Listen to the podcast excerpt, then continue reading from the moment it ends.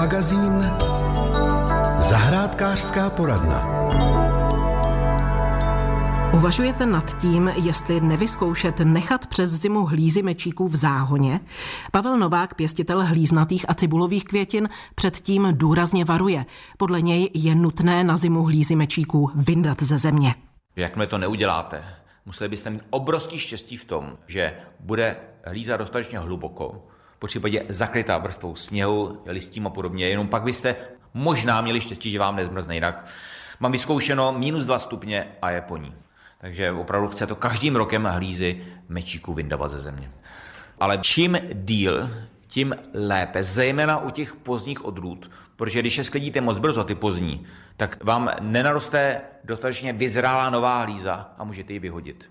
No, takže v tom je to nebezpečí. Zase, když to uděláte hodně pozdě, tak to můžou chytit hnilobu a můžete taky vyhodit. Takže to chce trošku kontrolovat obecně. Dokud je na podzim teplo, tak rozhodně nevyndavat. To sami u kosaců. Mají se stříhat listy. Taky nestříhat listy. Říká se na třetinu. Ano, já už to jsem i přestal dělat, není to taky nutný. Prostě dokud je pěkné počasí, nechat tu rostlinku hezky v zemi, ať si prostě roste dál. Čím bude vyzrálejší, tím budou lepší hlízy do dalšího roku, nechvát na to. Ale obecně u mě platí, nejčastěji je vyndávám v první polovině října. Rozhodně ne v září ještě. A co s nimi potom? Jakmile vyndám hlízu, okamžitě ostřinout celý stvol, žádný nechávat kousek, žádný nechávat zaschnout i tím kouskem stvolu, ne, uříznout maximálně a starou hlízu opět okamžitě vyndat.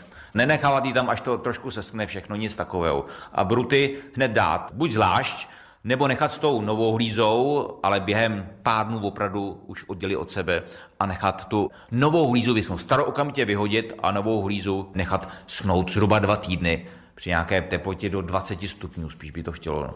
A pokud je potom chcete skladovat, pokud je máte opravdu dobře vysušené, tak nejlepší místo na skladování, teď se budete divit, je lednice. Lednice má totiž optimální a stabilní teplotu, jenomže já si to nemůžu dovolit. Já to pouze dělám, když nakupuju novinky na jaře. Jsem v Plzni a tam mi přijde novinka, takže já, abych jí měl v chladu, dám do lednice a vím, že mi tam bez problémů 1 měsíc vydrží, no vydrží samozřejmě díl, ale pak mi zase zaberá místo pro jiné věci. Ale pokud je tam dáte nevysušené, tak zjistíte, že se tam objeví plíseň. To samé, když dáte někde do skladu. A teplota na skladování, tu nikdy nedocílíte ideální, protože ta ideální teplota je mezi 2 a 5 stupni. To znamená, já si pak snažím jim otevírat okno, což taky není ideální v zimě, že ten průvan je trošku vysušuje, ale nedá se nic dělat. Snažím se držet teplotu co nejníž, zvlášť potom brzo na jaře. A ono to zase taková tragédie není, když ta teplota o něco bude vyšší. Říká se, že by neměla přesáhnout po většinu zimy 10 stupňů a to je z důvodu třásněnky. Třásněnka nad 10 stupňů začíná zase pracovat a ničit ty hlízy. Kdy hlízy po zimě vysazujete? Pokud chci načasovat výstavu, tak 3 měsíce před výstavou. Pokud je to jedno, tak obecně říká se čím dřív, tím líp. Ale to je s otazníčkem, protože pokud dáte mečíky moc brzo, oni se obecně mohou sázet od poloviny dubna, ale bude zima, tak oni vám vykvětou déle, když je zasadíte později, už do teplé půdy. Jejich růst se totiž zastaví a než se restartují, tak ty, co jste sázeli do teplé půdy, už to rozjedou mnohem rychleji. Takže se to nechce chvátat, ale jako jedno pravidlo ideální na to je, kdy je opravdu teplá půda, poznáte podle květiny, které se říká řepčík, královské koruny. Takový zvonky nejčastěji oranžové či červeno-oranžové, někdy červené. No a to je signál, jakmile hodně kvetou je vidět, to je přesně doba, kdy je nejlepší sázet mečíky. Radil nám pěstitel hlíznatých a cibulových květin Pavel Novák. Český rozhlas Plzeň, rádio vašeho kraje. Modré a v bílé. Takovéto bydlení má paní Iva z Hradce Králové. A proč v modré a bílé? No, protože ona tady má všechno do takového toho cibulákového stylu. Takže tady všude visí modrobílé talířky, modrobílé hodiny, jsou to všude sošky, vázičky, andělíčkové. I ten lustr je modrobílý a skutečně tam má na sobě nějaké cibulákové ozdoby, který má také tyto modré kresby na bílém podkladu a samozřejmě je tady křížek modrobí a tak dále. Rolničky, jsou to rolničky? Jsou to porcelánové rolničky a paní Iva tu sedí, jak jinak, v modrých šatech, na bílé sedačce, na které má modrou deku a modrobílé polštářky. Paní Ivo, jak to, že jste se takhle zamilovala do toho cibulákového vzoru? Cibulák je láska na celý život. To se říká, že prostě kdo má rád cibulák, tak už jiný porcelán nekupuje. A je to vlastně proto, protože se dá nahradit. Stále se vyrábí, stále stejný vzor, stále stejný, takže rozbitý jeden hrníček nemusíte oplakávat a můžete pořídit novej. A kdy vás to napadlo, že jste to začala sbírat? Jak dlouho to sbíráte? Můj bývalý manžel byl z Karlových Varů, babička dělala v Dubí a oni všichni používali běžně cibulák. To znamená, že vlastně už jako mladá jsem se prostě dostala do cibulákové rodiny a přišlo mě to zcela normální mít všude cibulák, takže já ho běžně používám. Mám příbory, mám talíře, mám vlastně všechno, takže jiný porcelán u mě nenajdete. Vy byste ale neměla bydlet v Hradci Králové, ale třeba v Ciboušově v severních Čechách. No, tak názvem by to určitě tak odpovídalo, ale já bych radši teda v tom Dubí, protože tam je porcelánka, kde se teda běžně cibulák koupí za jiný peníze. Bohužel umřel pan ředitel, takže doufám, že budou v té výrobně pokračovat a můžeme kupovat další poklady. Tak to určitě ano, ale vejdou se vám sem ještě nějaké? No, to je pravda, ale víte, jak nějaký takový ty vychytávky malý, tak ty se asi vejdou. Co na to říká manžel? Zaplať pánbu, mám manžela výbornýho, tak ten mě v tom podporuje. A mám kamarádku, která sbírá též cibulák, takže máme si dávat jaký dárečky, svátek, narozeniny, Vánoce. Nemusíme vymýšlet nic jiného. Vždycky víte, co dostanete k narozeninám nebo k Vánocům. Já, ať se snažím, jak se snažím, jen nejsem schopná jako tady dopočítat ty kousky. Máte vy nějakou představu, kolik těch porcelánových modrobílých kousků máte? Tak to je dobrá otázka, ale pro mě asi nezodpovězitelná, protože nevím, ale víte co, my cibulačky už se dneska věnujeme vždycky těm novinkám, co nemáme a co nám jako chybí. Takže vždycky nějaká novinka se najde, takže se dá koupit, ale kolik jich mám, to nevím a netuším. Dobře, já, protože to neumím asi správně popsat, nejsem ten sběratel, tak já bych po vás chtěla pro naše posluchače, abyste vlastně popsala, co všechno tady s tímto vzorem máte. Všechno. Hodiny. Záchodovou mísu. Ne. Víte co, já se specializuju takhle, kuchyň a jídelna. Netahám to do obyváku, netahám to na ten záchod, ale určitě by se to taky dalo, dohledat, že někde ten cibulák taky je. Ale polštářky, deky, ozdoby, lustry, vázy a ten, kdo ví a zná tu značku cibulák, což si myslí, že to jsou cibulky, ale není, je to vlastně jablíčko, je to tvar jablíčka, ten tvar, který tam je, tak taky mě pochopí a budou vědět, že prostě s cibulákem se dá zařídit úplně všechno. Paní Ivo, ale vy jste mě zaskočila. Tak když tomu říkají cibulák, tak by tam měla být cibule. Proč je tam jablíčko? Nevím. Opravdu vám řeknu, že nevím, protože vlastně opravdu se tomu říká cibulový vzor, ale když pátráte a vlastně jdete opravdu do historie, tak je to jakoby jabko, je to tvar granátového jablíčka. Takže ne jabko jako takový, ale je to granátové jablíčko. No, to se divím, že to nedělají červenobílý. Dělají. V současné době už jsou i zlatý vzory, jsou zelený vzory, jsou červený vzory, jsou i barevný, několika barevný vzory, ale prostě cibulák je modrej. Od jak živá, co já si pamatuju, tak vždycky byl modrej a mě už ani tam ty věci, které jsou barevné, ani nelákají. Je to úžasné. Vy jste mi sice nezodpověděla, co všechno tady máte, tak já bych našim posluchačům začala připomínat, že vidím prostě zvonečky, vidím hrnečky, talířky, misky, konvičky, křížky, ozdoby na zdi, hodiny. Co říkáte ještě? No, že tam jsou, dneska už se dělají i pečící misky. Na Vánoce je ryba, na Velikonoce zajíc, je i kohout, je i bábovka. Bábovky jsou 2, myslím, nebo 3 velikosti. Jsou i pokladničky, jsou různý.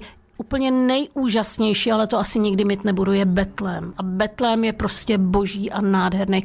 Opravdu takovej betlém se zvířátkama, je s těma všema figurkama, který tam patří. I s miminkem, se vším prostě, co k tomu patří, tak betlém je úžasný.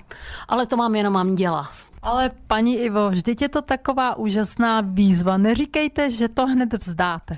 Ne, já mám výzvy ráda. A dávám si velké cíle. Cibulákový betlém je můj cíl. Takže mi pak zavoláte. Dobře, dám vědět. A tímto se loučím od paní Ivy z Hradce Králové, která má úžasnou modrobílou kuchyň a nemůže se ani dopočítat, kolik těch krásných malovaných kousků tady má. Hobby magazín Zvířátka kolem nás. Preventivní prohlídky u zvířat. Doporučuje se něco takového? Ptám se veterináře Františka Zahrádky. V každém případě určitě, že jo? Prevence je základ úspěchu. Nicméně já musím podotknout, a myslím si, že jsou na tom stejně i kolegové, je pro nás bohužel až bolestné řešení těch odkládaných případů, což mě znova utvrzuje v tom, že ta prevence má svůj význam. Prevence znamená samozřejmě předcházení nemocem. Na co se zaměřujete při preventivní prohlídce? Já podotýkám, že ten náhled a postoj k té prevenci se samozřejmě s tou profesní dlouhověkostí výrazně mění. Na začátku člověk v rámci ambicioznosti měl tendence prostě řešit celou řadu skoro neřešitelných záležitostí a tu prevenci si říkal, jo, dobře, tak to je očkování od červení, antiparazitika a podobně. Nicméně celá řada těch civilizačních chorob, protože ty zvířata s náma žijou, ať už je to onemocnění prostaty nebo hypertrofie prostaty, gynekologické problémy u žen v tom vyšším věku, celá řada kardiovaskulárních chorob, to najednou vyvstává ten význam a důležitost té prevence, takže pokud bych teoreticky mohl apelovat, neodsouvejte to. Mohl byste nám přiblížit, jak preventivní prohlídka u zvířete probíhá? Takže na základě klinického vyšetření, kdy posloucháte dýchací aparát, kardiovaskulární aparát, měří se teplota, prohlíží se viditelné sliznice dostupné, důležitá jsou anamnestická data, které při tom povídání s klientem získáte, a pokud máte nějaké podezření nebo dojdete k tomu, že ten pacient je v určité věkové kategorii, tak se dělá základní vyšetření krve, eventuálně moče, eventuálně možné teda doplnit o vyšetření trusu. A pak samozřejmě podle typu plemene, stáří, pohlaví cílíme na jednotlivé orgány, o nichž víme, že od určitého věku jsou alterovány a je nutné je pohlídat, aby se to nezhouplo v něco, co pak už neokorigujeme. Dá se vyčíslit, jaká je úspěšnost těchto preventivních prohlídek, jaký je záchyt nějakých těch nebezpečných onemocnění ještě v zárodku? Co se týče třeba samců a prostaty, která byla v podstatě opomíjena, tak tam musím říct, že nás překvapilo, jak obrovský a velký záchyt je v té první fázi, ještě než se začne klinicky projevovat. A co se týče těch kardiovaskulárních chorob, tam to bývá většinou náhodný nález, což je teda dobře na to klienta upozornit, že ne každá hned změna je nutná léčit. Ale domluvit se s klientem, že v rámci té preventivní prohlídky by bylo dobré za nějaký čas to zopakovat, a pokud by se mu nelíbilo něco, co by dával do souvislosti se zátěží kardiovaskulárního aparátu, tak aby neváhal a navštívil veterinárního lékaře. Vedle psů, pro která zvířata děláte a doporučujete preventivní prohlídky? Samozřejmě ty nejčastější jsou to psy a kočky. U těch koček naopak zase bývá problém ani ne tak s kardiovaskulárním aparátem, ale problém s ledvinama, což obecně každý chovatel, kdo má kočku, ví, a je to pro něj stejný strašák jako pro nás. Takže u těch koček doporučujeme měření určitých markerů v kombinaci s vyšetřením moče, vyšetřením krve, a věřte, že není nic milejšího, než klientovi říct: asi vás zklamu, máte naprosto zdravé zvíře. Kéž by tak dopadla každá preventivní prohlídka, samozřejmě. Jak často by měla probíhat? Jak často se zvířetem na preventivní prohlídku? Tak samozřejmě jedná se určitá riziková plemena, že jo? Jinak pak takovým mezníkem bych si dovolil tvrdit, že je to věková hranice. U těch psů kolem 7., 8. roku, u těch koček 4., 5. rok. Myslím si, že je vhodný čas na zahájení aspoň základní preventivní prohlídky. A chodit každého půl roku? Ne, ty intervaly, když není žádný problém, stačí opravdu jednou ročně. Dá se to navázat vlastně na záležitost té preventivní vakcinace, a u těch pak pacientů, kde je stanovené nějaké orgánové poškození, tak se pak domluvají ty preventivní prohlídky individuálně. Proč i pro naše čtyřnohé mazlíčky jsou důležité preventivní prohlídky, nám vysvětlil veterinář František Zahrádka. Český rozhlas Plzeň, rádio vašeho kraje. Chystám se sít, řekla mi dnes Jana Vlková, autorka Květinových kuchařek a lektorka vaření z jedlých rostlin. Co teď v září ještě budete vysévat? No já už myslím na jaro, já budu vysévat polníček, protože polníček je naše nejlepší ozimá zelenina, nebo vlastně ozimý plevel, jako plevel se vysévá sám na těch mezích, a on čeká na ty podzimní vlhké dny, na prostě deštíky, vyklíčí, a je schopen přečkat zimu. Je to naše tady středoevropská rostlina, která je upravená na to, aby přečkala ty všechny zimní mrazy a byla k dispozici už někdy na konci února, na začátku března. Myslím na zadní kolečka. Takže ani ty první podzimní mrazíky, které teď nás brzy možná čekají, polníčku nevadí, nezabrání mu vklíčení? Ne, určitě ne, protože polníček je trpělivý a čeká na ty optimální podmínky a v tuhle dobu jsou ta semínka ještě ochráněná, začnou klíčit někdy v polovině října, podle toho, jak bude pršet, jak budou vlhké dny. Nicméně ty mrazíky neminou další rostliny a těm už vadí, které zpracováváte teď. Mrazy jsou ohroženy všechny rostliny, které k nám přišly z Ameriky. Ty prostě nejsou uspůsobeny tady na naše podmínky, takže je potřeba hezky jako být ve střehu, číhat na tu předpověď a týká se to třeba jiřin, že jo, to jsou krásné rostliny, ty je potřeba buď tedy otrhat do vázy, nebo si s nimi ozdobit ještě poslední jídlo. Rajčata samozřejmě, to je jasné, a pak je tady lichořeřišnice, kterou ty první mrazy úplně zdevastují, takže je dobré ji využít ještě předtím, než přijde ten první mráz. A jakými různými způsoby můžeme lichořeřišnici využít? Právě ty podzimní výhonky těch lichořeřišnic jsou úžasná zelenina, takže ty koncové křehké výhonky se dají nakládat jako okurky do kyselého nálevu. Ta nezralá poupata se dají buď používat na zavařování jako kapary, nebo se z toho dají dělat tinktury, dá se to naložit do lihu a pak to v zimě používat jako takovou domácí medicínu, nebo se dají vlastně sníst ještě ty květy. Recept bude právě s lichořeřišnicí? Recept nebude tentokrát s lichořeřišnicí. Recept bude s černuchou, s černuchovým semínkem, o kterém jsme tady už mluvili, a s dýní. Bude to oranžové jako lichořeřišnice. A o co konkrétně se bude jednat tedy? Bude se jednat o dýňové placičky s černuchovým semínkem, pečené pouze na mouce, tak jak se dřív peklo na kamnech, ale my to asi můžeme zkusit na litinové plotínce. Můžete nám nadiktovat suroviny? 200 až 250 gramů pečené dýně, zhruba 200 gramů mouky. Záleží na tom, jak je ta dýně vlhká, to množství té mouky se může později upravit. 1 vejce, špetka prášku do pečiva, lžička, semínek černuchy damašské, sůl, pepř a kdyby nám to bylo málo žluté, můžeme přidat trochu kurkumy. Pro kontrolu nám to ještě zopakujte. 200 až 250 gramů pečené dýně, 200 gramů hladké mouky, 1 vejce, špetka prášku do pečiva, 1 lžička semínek černuchy damašské, sůl, pepř, případně kurkuma. Můžeme ta semínka černuchy případně něčím nahradit? Můžeme je nahradit libovolnými semínky, která máme rádi. Může se do toho klidně dát třeba mák nebo kmín, prostě co máme rádi. Pojďme k postupu přípravy. Dýni zbavíme měkkých vnitřních částí a semínek, nakrájíme ji na hrubo na takové větší kusy a upečeme. Peče se to i se slupkou. Necháme to vychladnout, na válci připravíme hladkou mouku s práškem do pečiva a s těmi všemi dalšími přísadami. Přidáme tu vychladlou dýni a vypracujeme hladké těsto. Důležité je prostě, aby to těsto se nelepilo, aby bylo příjemné do ruky. Podle toho můžeme ještě přidat trochu mouky.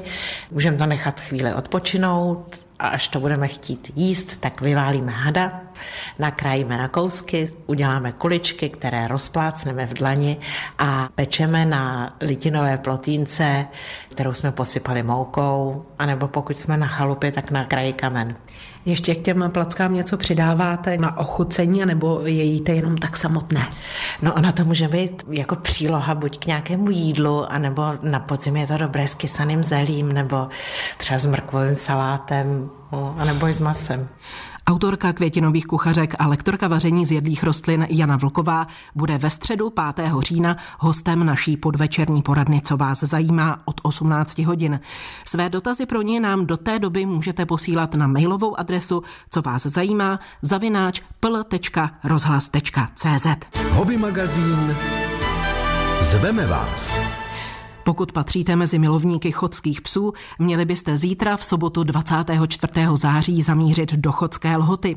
Uskuteční se tam světová výstava chodských psů.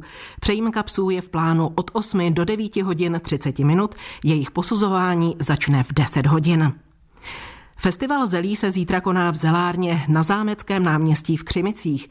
Dozvíte se řadu užitečných informací o zelí a jeho přípravě, ochutnáte krouhané a kysané zelí i různé pokrmy ze zelí a chybět nebude ani hudební doprovod nebo atrakce pro děti.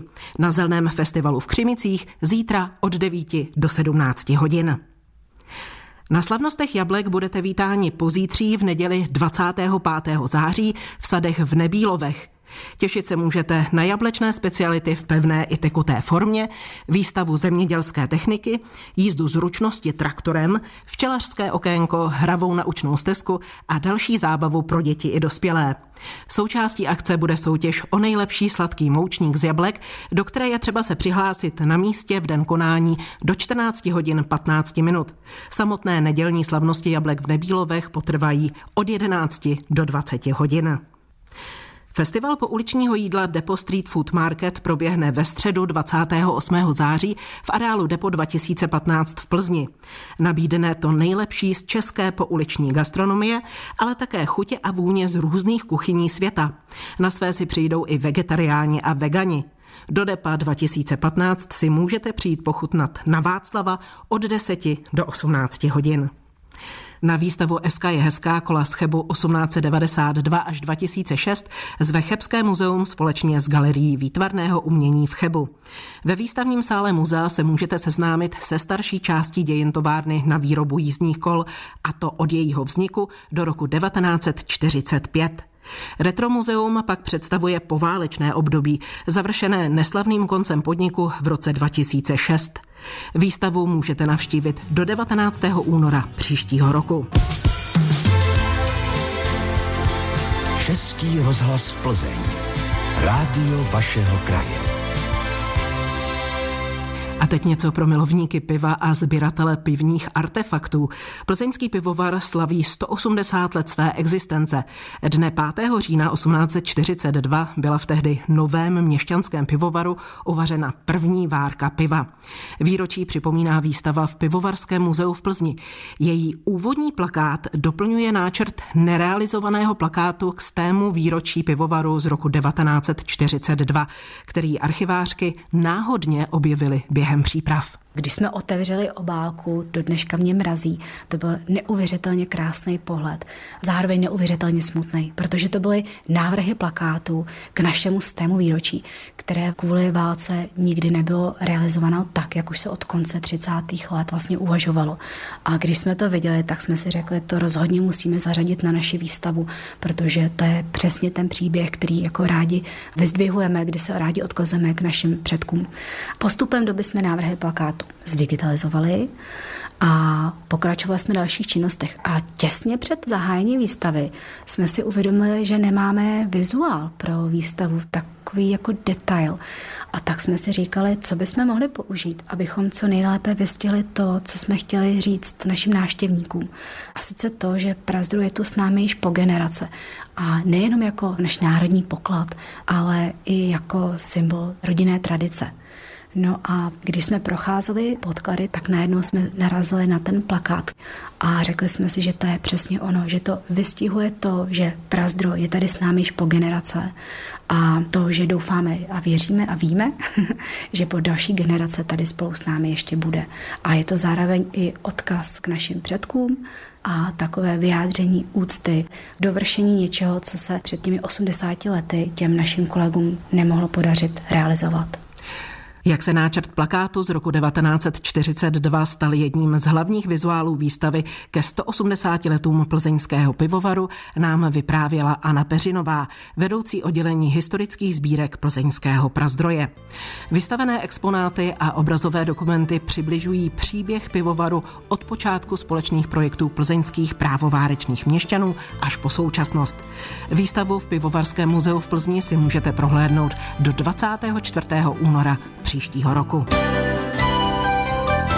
Hobby magazín Houbařské okénko. Na podzim, když pořádně zaprší, můžeme na svých houbařských výpravách najít pečárku císařskou.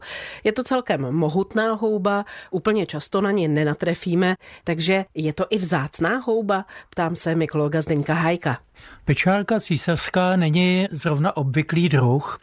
Objevuje se, jak bylo řečeno, vždy po větších deštích a je to opravdu, když je najdeme, tak je potěšení se na ně podívat. Působí vznešeně, když je císařská? Je to mohutná houba, klobouk má až 25 cm široký, pokrytý hnědorezavými šupinami a nejdříve je takový pravidelně polokulovitý s plochým hrbolem, pak je trošku kuželovitý a nakonec ploše rozprostřen.